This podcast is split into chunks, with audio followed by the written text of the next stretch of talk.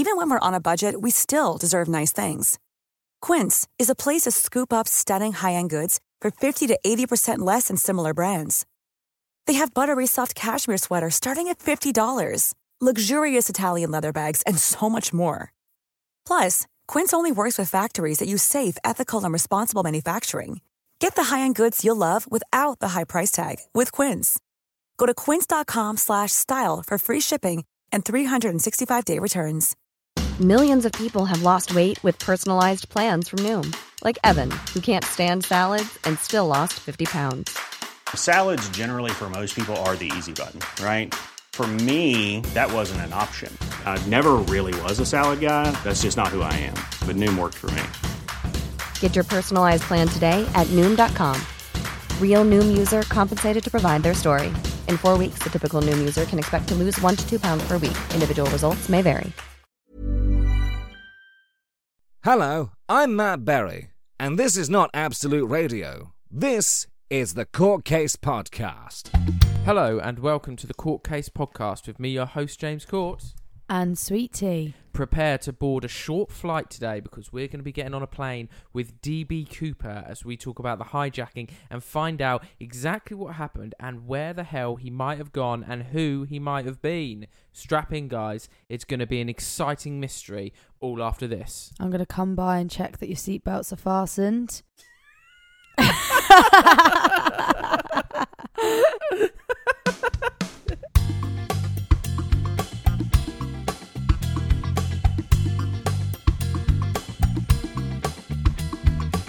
Happy Friday or Saturday, guys. Happy Friday or Saturday, guys. Yes. The reason I say that is because if you're a member of the jury, you might be listening to this on the early day of Friday. It's uh, which is pretty exciting, isn't it? It's it's fucking exciting. Yep, ad-free or sponsor-free. Or, you know, you could just be a standard listener who we love anyway, listening on a Saturday or whatever day of the week you choose to listen to our podcast.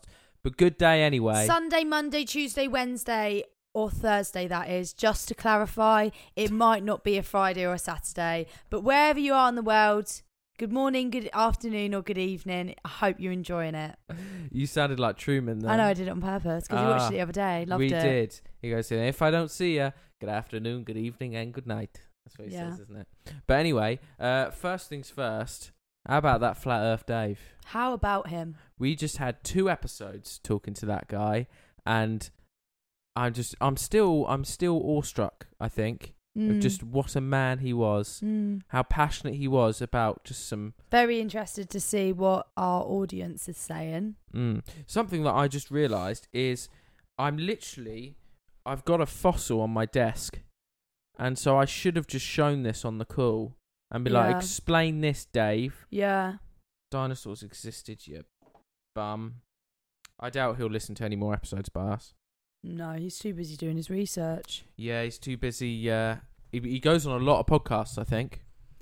Yeah, I think so. I got that mm. impression. But because he kind of just, it was his podcast. It was, yeah. He sort of takes it over and just shoves the information. James and T who? Don't know. Yeah, don't know who those guys are. This is now the Court Dave podcast. Uh,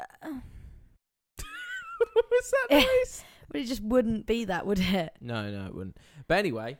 This is a big topic that we got today. Oh, we, it's massive, guys. We uh, hold the sarcasm. We probably won't have time for any other topics on today's episode. I did, because I like to be thorough when we do episodes like this, so like the Alcatraz episode, like the moon landing episode, which Dave did not like, um, I've done about five or six pages of research. I watched... two documentaries. I watched um, a documentary by a YouTube channel, a guy called Let Me Know, uh, called uh, The Mystery of D B. Cooper, which was probably the most informative out of the two things I watched. Uh, the one afterwards I watched was the new, the latest Netflix documentary, which came out this year called D B. Cooper, Where Are You? I watched that. And I also um, did some research online. I read about three or four articles and the Wikipedia page. So... I like to think that I'm very informed on the subject, informed enough to do a good podcast on it. Yes, I think I think you are. Nice. Um, sorry, I was just quenching my thirst. That's okay. Um, and how much do you know, T? I know as little as can be. I know what happened, and that's at the end of the story. That's good to know, because what I like to do with these ones is I like to have T know absolutely nothing, so that, like the audience, she can just learn in real time and we get the real reaction. Well, that's assuming that the audience knows absolutely nothing, like me. Yeah, that's a good point. That's a good they point. They could be coming to this podcast because of the topic and they're so interested by it. Yeah. Or even D B. Cooper could be listening to it thinking, fuck, they could be on to me. Yeah, maybe. Hiya. We'll, we'll find out by the end.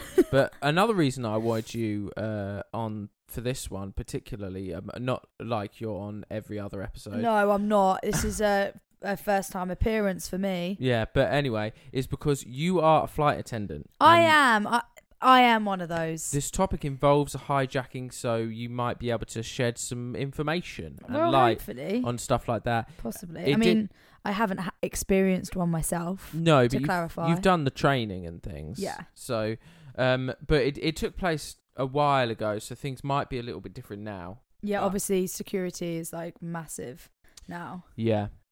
But we're just going to crack on. Okay. So D B, the mystery of D B. Cooper. Here we go. So it starts in nineteen seventy-one. How old were you in nineteen seventy-one, sweetie? Um, probably not even thought about. Mental. Mad. Yeah, I also was in the same boat as you, or plane. So this is the only unsolved case of air piracy in aviation history. What about the plane that disappeared and then came back years later? Um, that's not been proven to be piracy or anything. What's piracy? Piracy is a pirate, so someone that what? takes over, commandeers a vehicle. So, oh. so air piracy. So someone. Oh, sorry, right, got you. Yeah. Got you, got you. So the, I mean, the the missing Malaysian flight could be piracy, but it's never been proven. Right, got you. So this is yeah the only unsolved case of air piracy in aviation history. It happened on the afternoon of November twenty fourth, nineteen seventy one. Okay? Okay. So what is that? forty, fifty years ago? Uh, sixty. Something. Fuck off. The seventies was sixty years well, ago. thirty to two thousands, and then we're twenty-two. So it's like that's twenty plus thirty. That's at least. Oh, wait, that's fifty. Fuck. I can't do maths. Okay, fair enough. Anyway, so a middle-aged man with a briefcase walked into Portland Airport in Oregon and purchased a one-way ticket to Seattle, Washington. He paid in cash. Got it? Yeah, I got that. Right. So the man's ticket listed him as Dan Cooper. He, thirty-six other passengers, and a crew of six people boarded the plane. It was the plane was Northwest Airlines Flight three oh five. So there was a crew of six people. On an average flight for you, how big's the crew? Four. Four. Okay, so this had more crew on. Yeah, that's ridiculous. Normal. thirty-six passengers and six crew. Does crew include pilots?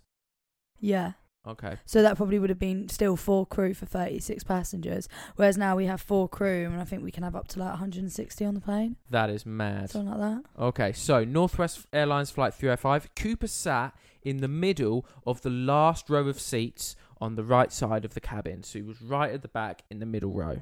Mm-hmm. Okay. He ordered a drink, a bourbon and soda, and he had a smoke because this is the seventies. Yeah, you could smoke on planes. Madness.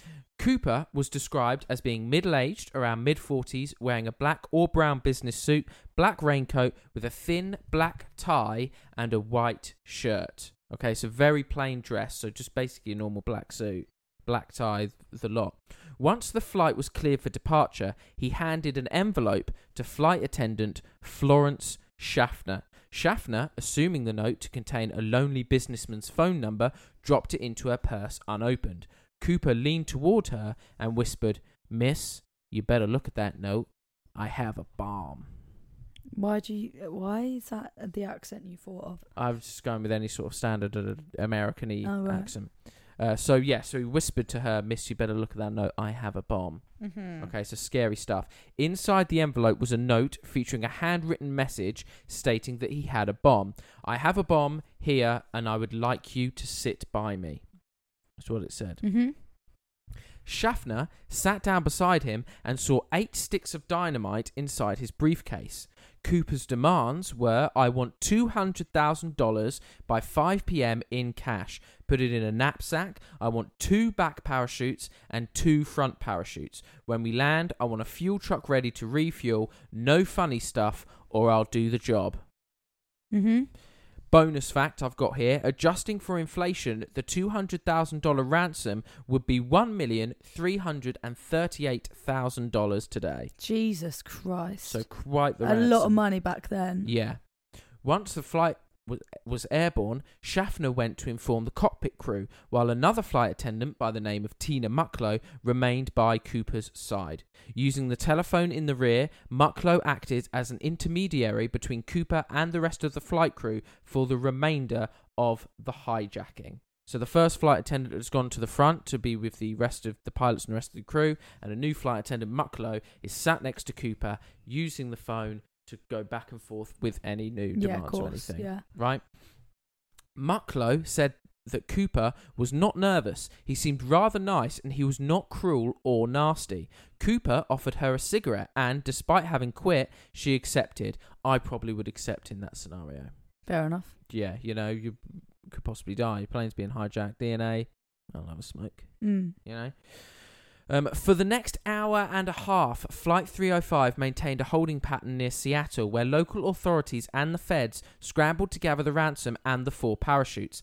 Ten thousand twenty dollar bills were collected from a local bank, and the owner of a nearby skydiving school supplied the parachutes. At five forty-five p.m., over two hours past its scheduled arrival, Flight three oh five landed in Seattle. It was well after sunset, and the plane was brought to a remote section of tarmac. The ransom and the parachute were handed over to Mucklow, who brought them back on board. Attempting to break the tension, Mucklow jokingly asked Cooper if she could have some of the money. He readily agreed and handed her a packet of bills. She immediately returned it and explained to him that it was against company policy to accept tips. This is a very strange situation, how, like, uh, it's just all strange. It's so strange, you know, they've, you know, just done it. Mm. And... like, fair enough, she's made a bit of a joke. Yeah. Because, obviously, he doesn't seem to be a nasty person, but it's just so weird, isn't it? To be like, oh, I'm going to give you all this money so you don't blow up our plane. Ha, can I have some? Yeah. I, just, I don't know. Um. So, can you accept tips? No, I don't okay. think so. Mm. Okay, I've never been in that situation. I'm, I um. Well, what interests me is Normally, obviously... I'd put the money into... The, we have a charity bag on board. So I'd put the money into the charity bag. Right, okay. Because what um, surprises me is, you know, most sort of customer-facing jobs, you know, waitressing, when you're in a restaurant or some or a bar, you get tips and you accept tips. And I know from what I've learned from your training and stuff, being an air hostess is a lot more than just being a, a waitress in the sky. There's all of the health and safety and things like that. But the public perception generally of an air hostess is someone that's sort of like a waitress in the sky. So you would think the tip rule would, you know, transfer from the ground to the air. Mm-hmm. Um, but yeah, I know. It's the first thing people say to you is like, "Oh, what, like when you when can I get a tea and coffee?" Right. Literally, like mm. sometimes before they even sat down. Don't even bother to tip you. And oh, when can I have a tea and coffee? I bet Americans would. I bet Americans would oh, gosh, tip. I don't know. Yeah. I but, don't really know. I've not really heard of it. Mm. But anyway, so the plane is landed in Seattle. Mm-hmm. They're sorting out the demands for him. Cooper then permitted two of the flight attendants, as well as all of the passengers, to disembark. Many of these passengers had not realised the flight had even been hijacked. That's pretty good going, to be fair. Um... Obviously, they're very small, different planes back then. Mm, obviously, Cooper clearly didn't want to cause a panic. Yeah. So quite polite of him to spare the majority of everyone. No, but, I mean, it's it's good going because, obviously, they've, like, diverted. Yeah. And these passengers are just chilling, like, oh, why, why have we diverted? And they have mm. no idea. Yeah. So there are now only four crew members on board, plus Cooper. Cooper then told Mucklow to inform the captain that he wanted to fly to Mexico City. They were to fly with the landing gear down, the flaps at fifteen degrees and below ten thousand feet. What the hell? Mm-hmm. The lights in the cabin were to be switched off and the aft stairway was to remain extended. That's the stairway people exit from. On this plane, it was located at the rear. Yeah, planes now don't norm- don't have really stairs in the door. They're very mm. rare. You get like a, a jet bridge attached into the terminal, or you get steps attached to get you onto the ground. Um, so that's a very, very old plane. Okay, so this uh, hijacking in particular is extremely unlikely to happen now. Well, hi- hijackings are obviously less, yeah. less, less common now. Mm. They don't happen. I don't know when I last heard of one happening. And if they were to happen, you wouldn't be able to get your stairs out from your door mid in the air and and yeah, bloody it's just doors, isn't it? It's and leave stairs. It open. So yeah. yeah, yeah. So two of these demands by Cooper could not be satisfied. The flight configuration he requested would not allow for a non-stop flight to Mexico City. Because of this, Cooper then suggested a refueling stop in either Phoenix, Yuma, or Sacramento before they all agree. Uh, before they all agreed on Reno, Nevada. So they're going to stop at Reno, Nevada, and then continue on to Mexico City. I love how they're all like sat there, like having a little briefing, like, right, how are we going to make this hijacking work for you? I know. Yeah. Secondly, it was not possible to depart with the staircase extended. Cooper agreed to retract the stairs on the condition that Mucklow remained by his side and taught him how to extend them once the plane was airborne. Oh my gosh. So he's going to learn how to extend the stairs himself once the plane is in the air. Mm-hmm. So, after being parked for nearly two hours due to the complications with refueling, Flight three oh five was back in the air by seven thirty-six p.m. Less than five minutes after takeoff, Cooper told Mucklow to head for the cockpit. Uh, cockpit, sorry, not cockpit, and that from this point onwards he was not to be disturbed. So what? Sorry, the hijacker had said to Mucklow to go away, basically. Yeah, so basically go right. to the front of the cockpit with the. I think it was just basically the two pilots and, and her and another now crew. On the plane. I know it was another crew as well. Yes, that was correct. It was only four members of the crew. Yeah. They were to be at the front of the cockpit, and they were just to leave him on his own. Um, at the back. What I don't understand about this already mm-hmm. is. The authorities.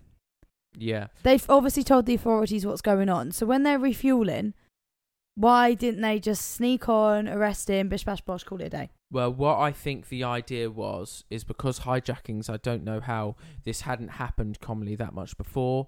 Um, air commercial air travel was only maybe a decade or so old. Yeah. Um, what I, I imagine the Fed's intentions was, was we were going to agree with their demands.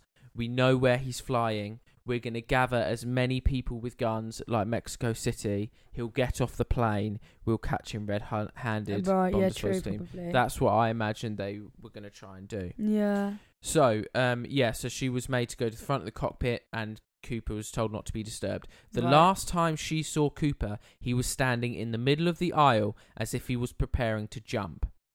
Mucklow joined the rest of the crew, locked the cockpit door behind her, and three hours later, Flight three oh five landed safely in Reno. Once the flight came to a stop, the crew ventured into the rear of the cabin. There was no sign of Cooper or the bomb. The stairway had been extended mid-flight and was slightly damaged upon landing. So basically, they all went into the cockpit to continue the rest of the flight, landed, opened, he wasn't there. Crazy. Right. There was seemingly only one explanation for the hijacker's absence. Yeah. At some point between Seattle and Reno, Cooper had strapped on a parachute, walked down the stairs, and leaped into the darkness. Yeah. And that is the entire and that is the entirety of the story of the hijacking. Yeah. So what are your thoughts so far? Absolutely mad. That someone could just walk onto that, a plane that you got away with so it. Casually hijack and get that money and just disappear. Just get off into the darkness with a parachute mm-hmm. and just uh, uh, fuck. Let's say he survived and you know survived this long and got away with it. Well, did he? We're going to get into that in a minute, where we're going to talk about the search for Dan Cooper. Mm-hmm. That's even if it is his name. Yeah. So the initial search for Cooper once landed, and as soon as it was clear that Cooper was no longer on board, F B I agents converged upon the aircraft but discovered a disappointing amount of physical evidence. The only evidence they found were a black clip-on tie, eight cigarette butts, and two of the four parachutes. Eight cigarette butts. You obviously had D N A. A lot of cigarettes. Um, yeah, we will get into that okay, later. Okay, I was going to say. Um, and two of the four parachutes. So he only took two of the parachutes with him when he jumped. Jesus. Why did yeah. he even need four? Right, so the th- what people thought was the reason that he asked for four parachutes um, is that he wanted to ask for four, four so people would think that he was going to take a hostage. Oh. So they would be more inclined to, you know, not shoot him or apply with his demands because he might, you know, have a human, he might take one of the crew members as a human hostage, oh. but he never intended to. It was just a ruse. Oh, okay, yeah. Clever. So it was clear that he brought the ransom and the briefcase along with him. In interviews conducted on the night of the hijacking, Cooper was described by the crew and passengers as a white male with brown eyes and dark hair. He appeared to be in his mid-forties and wore dark trench coat, dark suit, white shirt. We've talked about this. Black tie, blah, blah, blah. After boarding, he donned a pair of sunglasses. Based on this description, the F B I produced some composite sketches of what Cooper could have looked like. We uh, will put those on the Instagram, Instagram yeah. stories to show people. But to be honest, with the description that people were given and stuff, he just seemed like a... The sketches just made, looked like a normal mid-forties guy. Mm. Like, very difficult. Before the F B I could start their search, however, they needed to figure out when exactly Cooper jumped out of the plane. However, none of the crew members witnessed Cooper jumping from the plane, nor did the pilots of two fighter jets who were escorting the plane between Seattle and Reno. What? So they got two fighter jets to escort the plane. And they didn't the see him jump off? No. This isn't surprising because it was the middle of the night. Well, yeah, and true. And he was wearing a black suit. Yeah, you know, he, he wasn't exactly bright. But surely they would have saw the stairs be retracted and the light coming off the plane. Well, he one of his demands was to have the lights off on the plane, and also the crew wouldn't have seen it because they were all in the cockpit. No, I know that, but the people in the flight jet, yeah, surely the, they would have saw. Clearly, they didn't. The flight crew Smart. did report something odd, though. The last communication with Cooper occurred at around eight oh five p.m. The crew used the intercom to offer him assistance, and he declined. Within the next ten minutes, the crew experienced what they described as an oscillation or vibration of the aircraft. At the time, the crew suspected that it might have been due to Cooper jumping from the plane.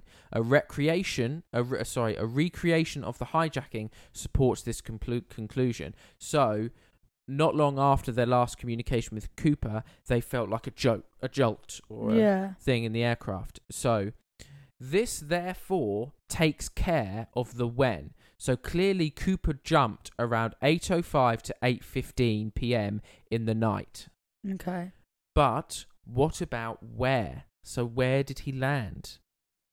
That's the question. In his demands, Cooper was very specific about the flight's configuration and destination, but he never specified any kind of route. In fact, he grew so impatient when the plane was refueling in Seattle that when the captain requested a flight plan, he told him to get the show on the road. Right.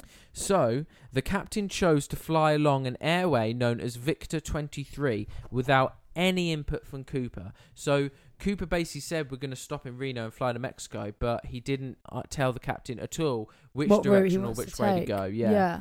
By using Victor twenty-three as a guide, the F B I estimated that the most probable location of the flight at the time of the jump was about forty kilometers north of Portland, Oregon.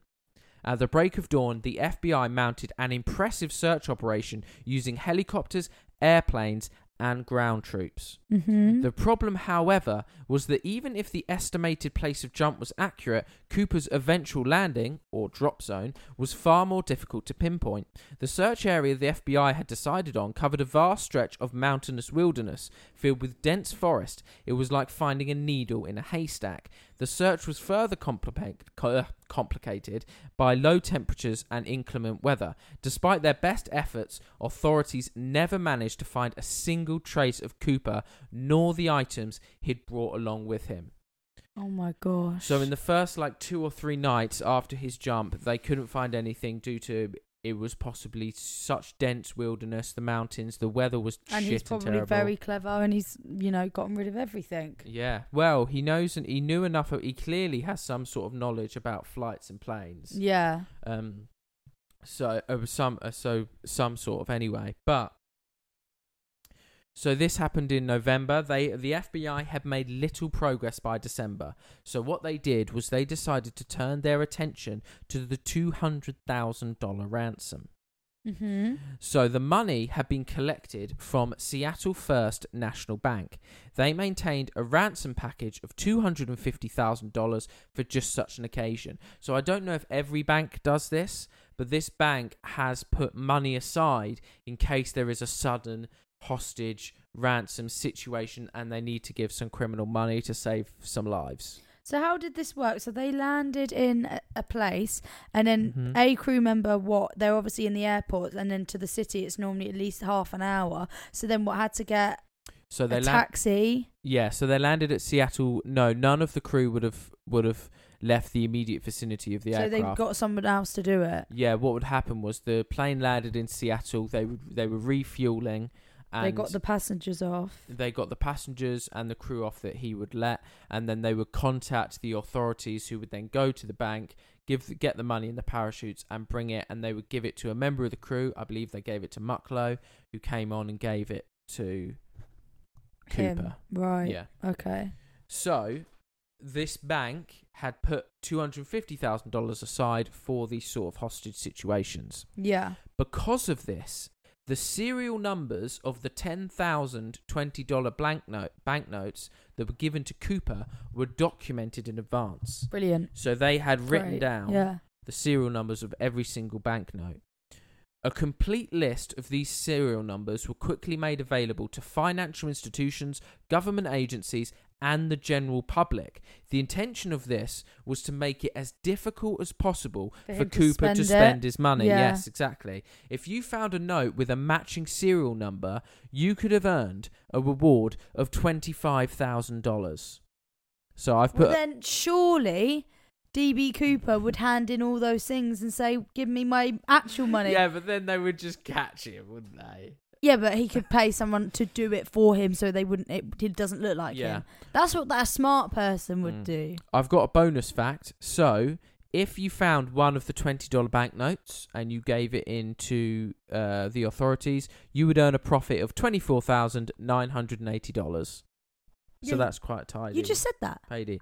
Yeah, I know. I was just giving the exact profit oh, right, that okay, you, okay. you could earn. All right. However, in spite of these efforts, nobody ever did hand in any of the money. Interesting. Until oh, almost a decade later. So almost ten years later, on February the tenth, nineteen eighty. Okay. Bri- Brian Ingram was his name. A young boy, he was building a campfire. Seriously, a young boy. He was like twelve, thirteen, fourteen. Mm-hmm. A young boy was building a campfire on a small beach in southern Washington. As he was digging into the sand, Ingram dis- uh, discovered three bundles of cash totaling five thousand eight hundred eighty dollars. Whoa.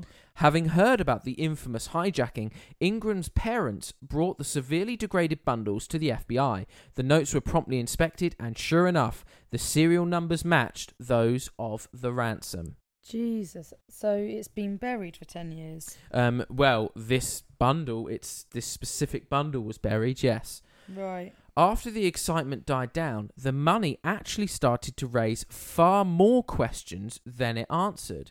The main one being, how? How did the money end up so far away from the estimated drop zone? It was twenty-seven kilometres away from where they initially thought Cooper had landed. Right. If you took a, out a map of the area, you will most likely assume that Cooper dropped some of the money and it fell possibly into the Louis River.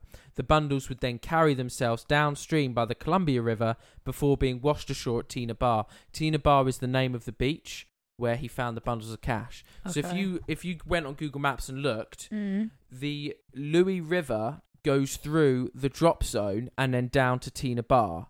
Right. So you could assume it got that, washed. that it got washed down. Yeah. But the problem with that theory is that the Columbia River flows in the opposite direction. Oh. So there's no way it could have rushed down to just washed down to Tina Bar, which is strange. So this caused the F B I and others to reevaluate the drop zone assessment. If Cooper dropped further southeast, it's conceivable that the money could have fallen into the river and floated down to Tina Bar. Or alternatively, if the flight path was further west, the money could have simply landed at Tina Bar. But these theories aside, natural explanations struggle to explain how three independent, potentially free-falling or free-floating bundles of cash ended up at the exact same place on the exact same beach. Yeah, because these weird. these three bundles of cap- cash weren't attached to each other; they were separate. So. W- How did they all manage to end up in the exact same place? When Ingram discovered the bundles, the elastic bands which held them together were still intact. This is significant because tests conducted in two thousand nine revealed that this brand of elastic band could not withstand exposure to open air or water for more than a year. What? So, yeah, they would have degraded. Yeah, yeah. No, that's crazy. That's what I'm saying. If it's been ten years. Yeah, so... Unless the bundles were somehow protected from the elements, they must have been buried at Tina Bar within a year of the hijacking. So there is no way those cat bundles of cash ended up at Tina Bar without human intervention. Yeah. Absolutely. The most probable explanation then is that Cooper or someone else deliberately buried the money. Did Cooper survive and bury the money himself? Did someone else bury the money after finding Cooper's body? The answer to these questions has eluded investigators to, for decades. Today, at Tina Bar or the Washougal River, there has been no sign of Cooper or the rest of the money. Okay. So, I've got a little bit here on... the chances of whether Cooper died from the fall or not. Right, interesting. So, there is no hard evidence for nor against Cooper's survival. When Cooper leapt into the darkness, Flight three oh five was ploughing through a rainstorm at around one hundred seventy knots, ten thousand feet above southern Washington. Mm-hmm. So, that's pretty high. The wind was so violent that it ripped off a placard from the stairway, which was later recovered in nineteen seventy-eight, almost directly below the estimated flight path. To say that Cooper was not dressed for the occasion would be an understatement. He was in a bucking suit. Yeah, he was. Uh, his view from the plane was obscured by multiple layers of clouds, so he would have jumped without knowing his precise location. The parachute he selected was a non-steerable parachute. So, you know, you get ones oh, with yeah. those rods you can steer. His wasn't one of those. So it was just luck wherever he landed. Also, while Cooper displayed some competence with parachutes, his skill is up for debate. It's widely believed that Cooper demanded two pairs of parachutes, two primary and two reserve, to make the authorities believe that he intended to take a hostage, which I explained earlier. Yeah. They didn't sabotage the chutes, though, as they didn't want to risk the life of an innocent civilian.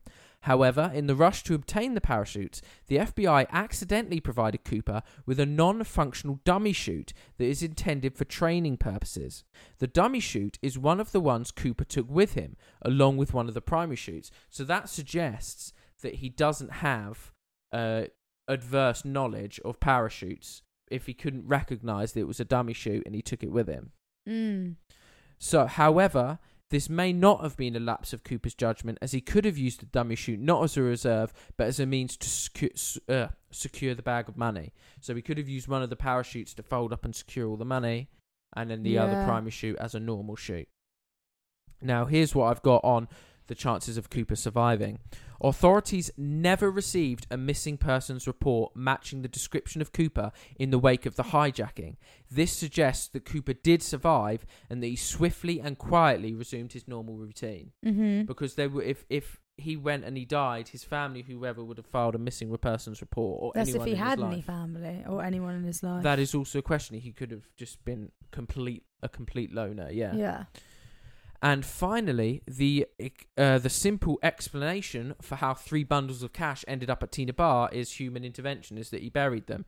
There is no concrete evidence of Cooper's death, which leads the way to the far more exciting proposition that he did, in fact, survive. Yeah, he survived. He's, he might not still be out there now because the age. Mm. I believe he survived. There are suspects, and we're going to go into the suspects that are still alive today. So there is the chance that he is still alive. Oh, okay. Because it was only nineteen seventy-one. Yeah, but it depends how old he was when he did it. Oh, yeah, he was mid forties. Supposedly mid forties. Yeah. So other inc- interesting things that I thought you would, would be of note. Cooper did not hold a grudge against Northwest Airlines. That was not his motive. When Tina Mucklow asked Cooper... How do they know that? Oh, sorry. When Tina Mucklow asked Cooper about his motives, he responded, "It's not because I have a grudge against your airline. It's just because I have a g- grudge. He further clarified that fl- Flight three oh six just happened to be in the right place at the right time. Right. Okay. It's clear that Cooper came prepared. He demonstrated extensive technical knowledge of aircraft and flying in general, recognized by the city of Tacoma from the uh, air. Oh, so when he was in on the plane, he recognized a city that he saw out the window. So he clearly has a knowledge of the local terrain, which means he prob- quite possibly was from the local area. Or maybe he was a pilot if he knew all this stuff about flying. Possibly, possibly. That I, I go into that with the suspects later. Um, he maintained a low profile to avoid a panic. He covered his eyes with sunglasses to conceal his identity. He left very little evidence behind, and he demanded four parachutes to force the assumption he was taken hostage. He was even cunning enough to reclaim the note that he gave Florence Schaffner right at the start. So he was clearly a very smart and calculated individual that knew what he was doing. He left barely any yeah. evidence behind. So he took back that note, so there would be no, barely anything of his handwriting. So, it, here we go. Apart from the name on his plane ticket, there are no other examples of Cooper's handwriting. The fact that we even know what was written on the note is is only from um, Florence Schaffner's memory. That's crazy. Yeah. So, the suspects. Who could yes, have done it? Exciting. First suspect was a man in Portland with the initials D B and the surname Cooper. This Cooper was quickly eliminated as a suspect, but due to a mix-up by the press, the name Dan Cooper was confused for D B Cooper, and the rest is history. Oh, right. So he wasn't ever actually called D B Cooper. Yeah. It was a mix-up by the media. And oh, he's been referred to ever since. It is widely thought that Dan Cooper is probably a pseudonym and not his actual name. Yeah. Uh, I think that as well. So, here's an interesting one. There was a comic book titled Dan Cooper about a fighter pilot, but it was never released in America. It was released in Canada, however. Canadian and American accents are often hard to distinguish between, so it's perfectly reasonable that Dan Cooper could be Canadian. Oh. So he could be Canadian. He could have seen that comic when he was younger and used that as his pseudonym and yeah. hijacked the plane. Yeah. Mm. This is further supported by something Cooper said to air traffic control. When he relayed his demands to them, he said he wants money in negotiable American currency. It's doubtful that an American citizen would specify American currency. That's true. Mm. Nearly half a century has gone by since the hijacking took place. In that time, thousands of suspects have been questioned and investigated. We can't discuss all of them here because there's just too many, but let's take a look at some of the more interesting suspects. Yeah, let's do it. You ready for this? We're yeah, going to yeah. get to the suspects right after. Planning for your next trip? Elevate your travel style with Quince. Quince has all the jet-setting essentials you'll want for your next getaway, like European linen, premium luggage options, buttery soft Italian leather bags, and so much more. And it's all priced at fifty to eighty percent less than similar brands. Plus, Quince only works with factories that use safe and ethical manufacturing practices. Pack your bags with high-quality essentials you'll be wearing for vacations to come with Quince. Go to quince.com slash trip for free shipping and three sixty-five day returns. Hi, I'm Daniel, founder of Pretty Litter. Cats and cat owners deserve better than any old-fashioned litter. That's why I teamed up with scientists and veterinarians to create Pretty Litter. Its innovative crystal formula has superior odor control and weighs up to eighty percent less than clay litter. Pretty Litter even monitors health by changing colors to help detect early signs of potential illness. It's the world's smartest kitty litter. Go to pretty litter dot com and use code ACAST for twenty percent off your first order and a free cat toy. Terms and conditions apply. See site for details. Planning for your next trip? Elevate your travel style with Quince. Quince has all the jet-setting essentials you'll want for your next getaway, like European linen, premium luggage options, buttery soft Italian leather bags, and so much more. And is all priced at fifty to eighty percent less than similar brands. Plus, Quince only works with factories that use safe and ethical manufacturing practices. Pack your bags with high-quality essentials you'll be wearing for vacations to come with Quince. Go to quince.com slash pack for free shipping and three sixty-five day returns. This.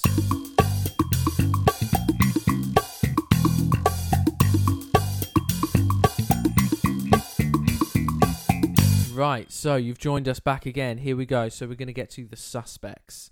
And we're going to see. I might pick one that I think is the likeliest to be him. And you pick one as well. Okay. Obviously, I'll wait until you say them all. Obviously, yeah. So the first one is called uh, Robert W. Rackstraw.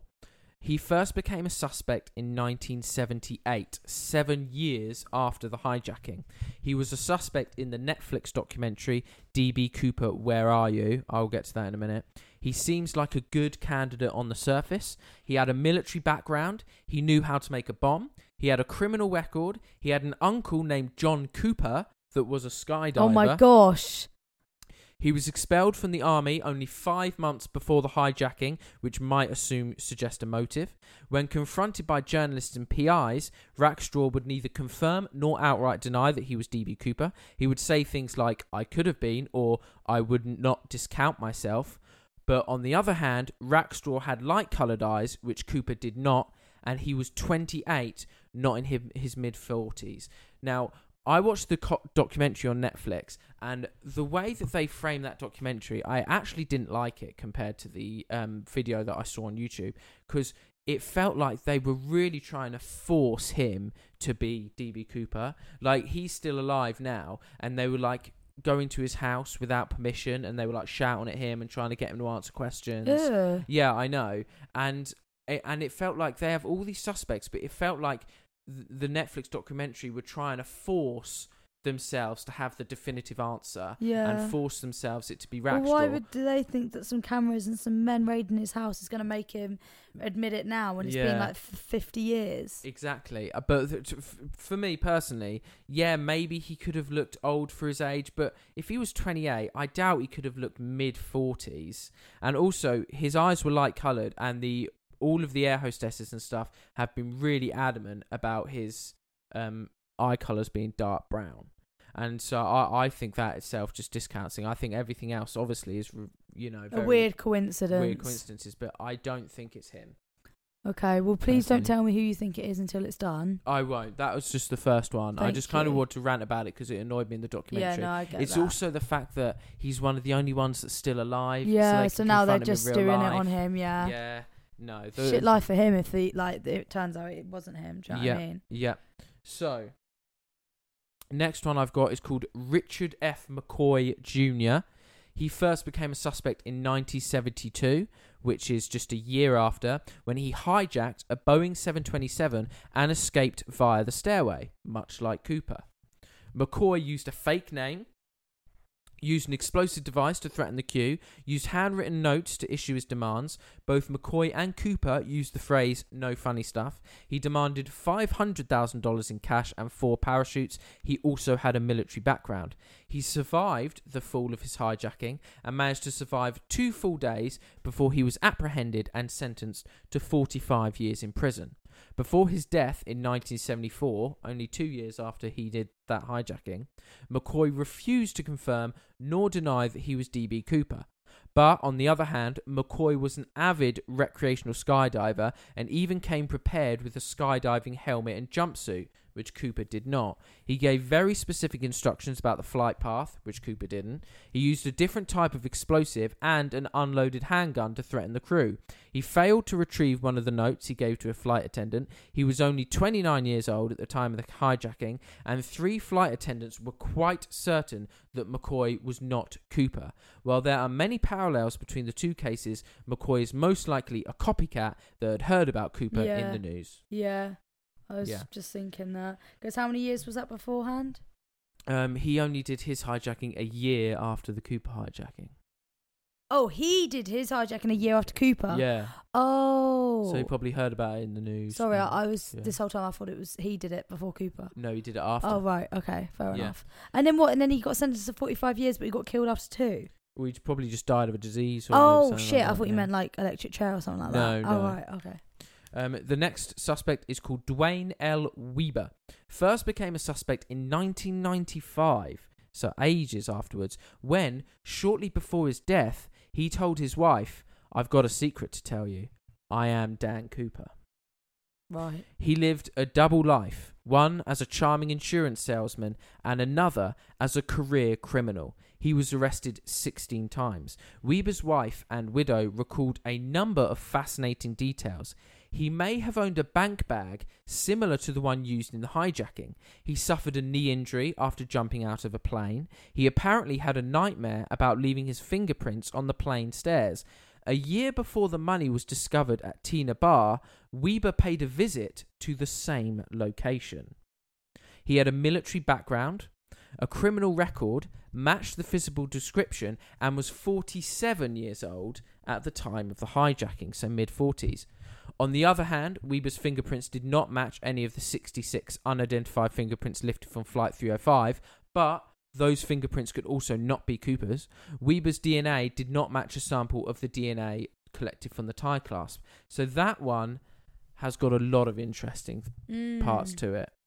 Uh, I, I think the bank bag is an interesting one. I think the fact that he was already living a double life as an insurance salesman and as a career c- criminal. Um, I think that's that's a very interesting one. How many more suspects is there? We got one, two... Three more suspects. Okay, let's hold our thoughts. Okay, the next suspect is called Barb Dayton. That's right, a woman. Oh. She confessed to being D B Cooper. She had the first sex change operation in Washington state. So she used to be a man. Right. So she would have been a man at the time of the hijacking. She used to be Bobby. Bobby was a tough guy. Barb was a librarian and sweet. Was it the ultimate disguise? As a guy, Bob Dayton was a man with a grudge. He was a merchant marine, he so he was trained how to jump out of airplanes. However, there is no concrete evidence that ties Bob Dayton to the D B Cooper case whatsoever. So it's basically the fact that she confessed to it is the only evidence they have that ties, could tie her to it. That's a strange one. Yeah. Next suspect, second to last, William J. Smith. First became a suspect in twenty eighteen, forty-seven years Fucking hell. after the hijacking. He had a military background. He was forty-three years old in nineteen seventy-one, so middle-aged, uh, so mid-forties like they said. He had brown eyes. He matched the physical description. He shared a likeness with the sketches made of Cooper. He may have known a student called Daniel Cooper that died in World War Two as they attended the same high school.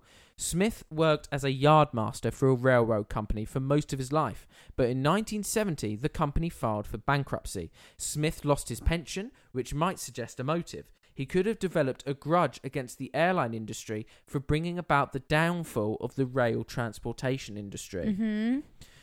It's speculated that Smith could have used his knowledge of the railroad networks to escape the area after landing. On the other hand, Smith spent his entire life in the northeastern United States. The hijacking occurred on the other side of the country and by someone who at least appeared to be familiar with the local terrain. Smith is not the most ideal candidate. So he's never lived in southeastern America, mm-hmm. so he doesn't know where he wouldn't know where he was going. Okay. So, the fact that Smith worked as a yardmaster is interesting, though. The tie that Cooper left behind was recently examined using an electron microscope, which uncovered various metallic particles. Some of these particles, such as pure titanium, were quite rare in nineteen seventy-one. This might suggest that Cooper worked as a manager at some sort of chemical facility or possibly a rail yard. Mm. Which is where this man served. Yeah. And then we've got the final suspect called Kenneth P. Christiansen. First became a suspect in two thousand three, thirty-two years after the hijacking. This happened because his own brother noticed certain parallels between him and Cooper. He had a military background as a paratrooper. He worked for Northwest Airlines as a mechanic and flight attendant before and after the hijacking. He was forty-five at the time of the hijacking. He was left-handed, which it said Cooper might have been. Shortly before Christiansen died in nineteen ninety-five, he had supposedly told his brother, "There is something you should know, but I cannot tell you." Christiansen smoked, same as Cooper, and he had a fondness for bourbon, which was the drink that Cooper ordered on the plane, if you remember. Mm-hmm. Schaffner, the flight attendant, told a reporter the photos of Christiansen fit her memory of the hijacker's appearance more closely than those of the other suspects she had been shown, but could not conclusively identify him. After his passing, his family discovered over two hundred thousand dollars in his bank accounts. On the other hand, Christiansen did not match the physical description of Cooper exactly. He was a little bit shorter and lighter. Schaffner did comment that Cooper had a bit more hair than Christiansen, and there was, and it turns out there was nothing suspicious about the large sums of money in his bank account. He had earned it by selling land. So that is all the suspects that I've got. And another interesting f- uh, fact, just before I ask you what you think, uh, the F B I likely had a much better source of D N A at one point. If you remember, eight cigarette butts were collected from the scene, yeah. and there was a good chance that Cooper's D N A was on them. That evidence was lost at some point in the investigation and has not turned up since. Oh, for fuck's sake. I know. That is literally... Oh... That is the, oh, that is the answer. That's the smoking gun, and they fucking lost it. As if. By now, in two thousands, they probably would have been able to analyse that. But out of all of those, who oh. do you think could be the most likely suspect? I'm stuck between two. Mm-hmm. The second to last one. Okay, yeah. Uh, so that was the rail yard guy, William J. Smith. Yeah. Yeah. And then I think not the one before that, the one before that. Uh, so Duane L. Weber, the guy that said, uh, "I've got a secret to tell you. I am Dan Cooper," and had the, the double life as the insurance. Yes, yeah, yeah, yeah, yeah. Okay, cool. Those two. Cool. I don't think the last one at all. Really? Yeah. I is that your it, one? I, he's he's one of mine. Really? Yeah. So I tell you why I don't think it is that. Why? Because if he was a flight attendant for mm-hmm. that airline that he hijacked, mm-hmm. he would know how to get down those stairs. Well, the thing is, he was a flight attendant for Northwest, and this was Northeastern Flight three oh five. Well, yeah, but like they're probably still similar, aren't they? And how to like get down but the stairs. But that is a very good point that I hadn't thought of. He would have been trained. He to would know how to do stairs. It. You're right. I know. Obviously, though, they don't know that he knows, so they would probably have shown him anyway. But I just feel like that's completely changed my perception. That's wrinkled my brain. That's absolutely right. In which case, my two was him and the same as you, that Duane L. Weber. The double life guy. Yeah. Do you not think the railway guy? What's I, it about the railway guy the ra- that you think no? Simply because if I'm convinced that Cooper was alive, and if Cooper is alive, then he needed to know the local terrain to be able to escape properly. Fair enough. Yeah, that, to be fair, that's the only thing that I, that did kind of think that did kind of make me think maybe not. They did a t- like two or three day search with people in the air, people on the ground. Everywhere. Mm. If he was someone that didn't know the terrain, he would have gotten lost. They would have found some sort of trace. Yeah, I guess so. He's someone that knew which way to go. I think it's generally then the double life guy. I think it is very suspect that the, a year before the money was discovered at Tina Bar, that Weber guy paid a visit to the same location. Mm. That's very suspect. Yeah, no, I agree. Um, and if he's already like a criminal, but yeah, I don't, I don't know why. I just got a weird feeling about the last one. Like, mm. why would you be a flight attendant and do that to other flight attendants? Um, mm. It just doesn't make any sense to me. The um, only thing that I could think there is he worked as a mechanic and a flight attendant. So is it possible that he worked as a mechanic before the hijacking and a flight attendant afterwards? So then he would not know how to open those stairs. But why would why would you then become a flight attendant after hijacking a plane for the... Hiding in plain sight. I guess so, to kind of... Yeah, I, I guess it is clever in a way. Mm. But I don't know, I just feel like that double life guy just... I'm going to go makes... with Weber. Yeah, I think for this. So, before we get to the clue conclusion, I've got um, some strange and slightly unrelated facts. Okay. Which are, are just some interesting Oh, I just wanted bits. to say the reason yes. why I went for the railway railway mm. guy was because it was interesting about... He, the tie. He, the, the tie mm. and also the fact that he said on the plane that he had a grudge yeah. and then you explained the grudge. So those two things were mm. massive. I was like, okay, that kind of makes sense. I, I, I bet, I, I think they don't, they don't really use, tra- Spit it out. sorry, they don't really use trains for like travel like we do in the U K, do they, in America? I don't think so. They just use so. planes. I don't so think they do at all. It is true that planes would have bought the end of travel yeah. by rail. So, and he said, I don't have a grudge about your airline, I just have mm. a grudge. And then um, obviously the tie links in with uh, railway chemical worker. So those mm. two things I thought were quite big clues that made me think either him or the the other guy. He that... could have meticulously studied the terrain from home. He could have done. And then was lucky enough to pull it all off. Yeah. So yeah, it could possibly be him. But I'm going to oh, go... It's so annoying because we'll never fucking know. It's not like I a know. quiz that you get the answer at the end. So some fun little facts. Um, Cooper tidbits. In Vancouver, Washington, there is a D B. Cooper themed bar. There are beers called the Flight three oh five, the Skyjacker I P A, and Jet Fuel I P A. So okay. do you want to take a trip to the D B. Cooper bar? That's madness, isn't I it? know. Um, in I don't know if you remember this or not, but in the recent Disney Plus series Loki from twenty twenty-one, Loki is shown memories of his past. One of these memories is him losing a bet to Thor. He then has to hijack a plane and steal two hundred thousand dollars, revealing to the audience that he was in fact D B. Cooper. No, I don't remember that at all. It was in like the first or second episode. Don't remember that scene. Yeah. So it's, uh, it's so and then Owen Wilson's like, "Wow, you're D B. Cooper." That's my own. That was quite good. Well, thank you very much. But that, yeah, that's what that's what happens in the episode. Um, one of the comedy movies that I watched when I was a child was called Without a Paddle, and it was about a group of friends that went on a camping trip to search for D B. Cooper's treasure out in the woods. Very sad. I I, I think that's it was like a little bonding experience for these guys. It was quite. Oh, I hit a nerve. It's quite funny. Well, no, it's just quite a funny film. I thought. Oh, but, it's a film. Yeah, it's oh. a fictional film. Oh, I thought you. I thought it like happened. Well, you think I did that? No, not you, you oh. fucking idiot. I thought you meant people bloody went and did it. No, like... no, it's a fictional film. Oh. And the last one I've got is that in an episode of Breaking Bad, Walt enters Saul's office in a disguise of sunglasses and a baseball cap. Saul remarks, "Look at you, should I call the F B I and tell them I found D B. Cooper?" That's funny. So uh, that was some nice times. Little that, fun uh, facts. D B. Cooper's been referenced in modern T V. So, um, in c- conclusion, I've got that in twenty sixteen, the F B I had to admit defeat and close down the case. Unless someone stumbles upon Cooper's remains or manages to track down the rest of the money, there is little hope of resolution. I think that's like the dream. Not like the dream, but like if you were to criminal commit a crime. Yeah, from a criminal's perspective, that's the dream. You know, you've got a Netflix documentary. People reference you in T V shows. Nobody knows who you are. There's five, su- there's six suspects, and you might even not even be one of them suspects.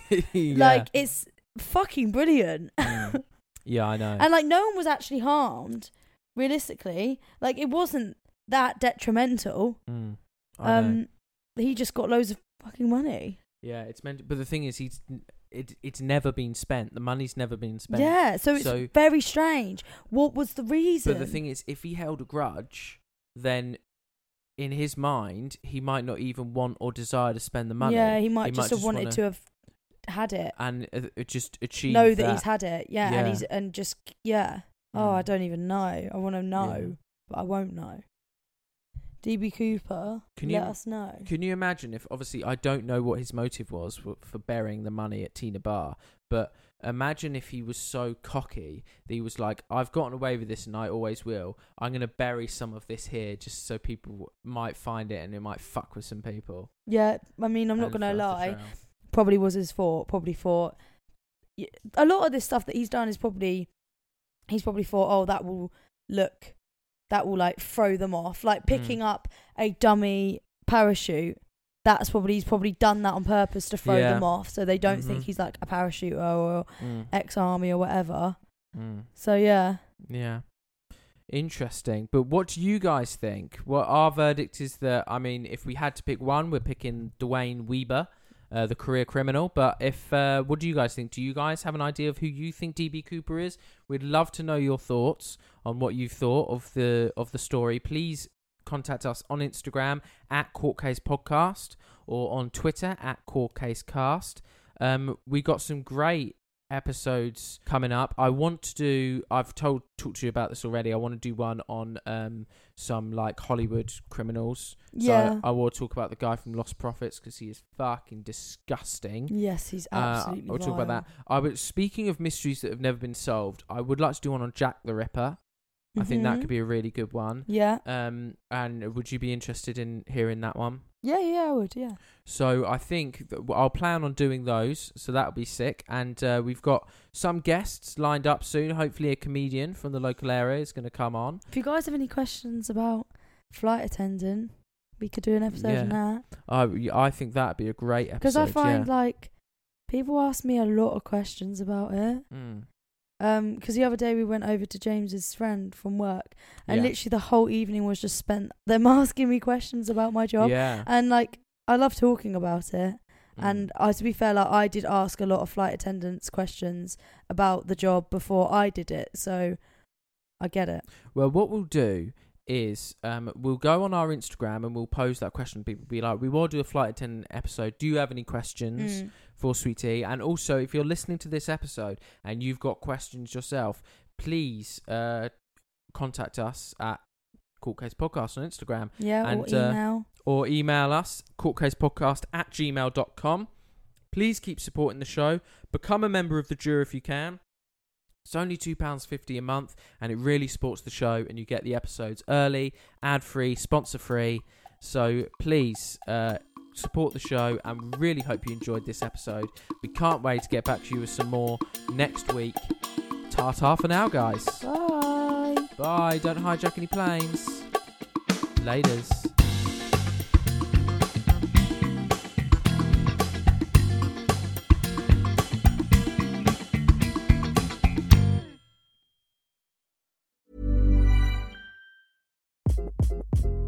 Hi. This is Craig Robinson from Ways to Win, and support for this podcast comes from Invesco Q Q Q, the official E T F of the N C double A. The future isn't scary, not realizing its potential, however, could be.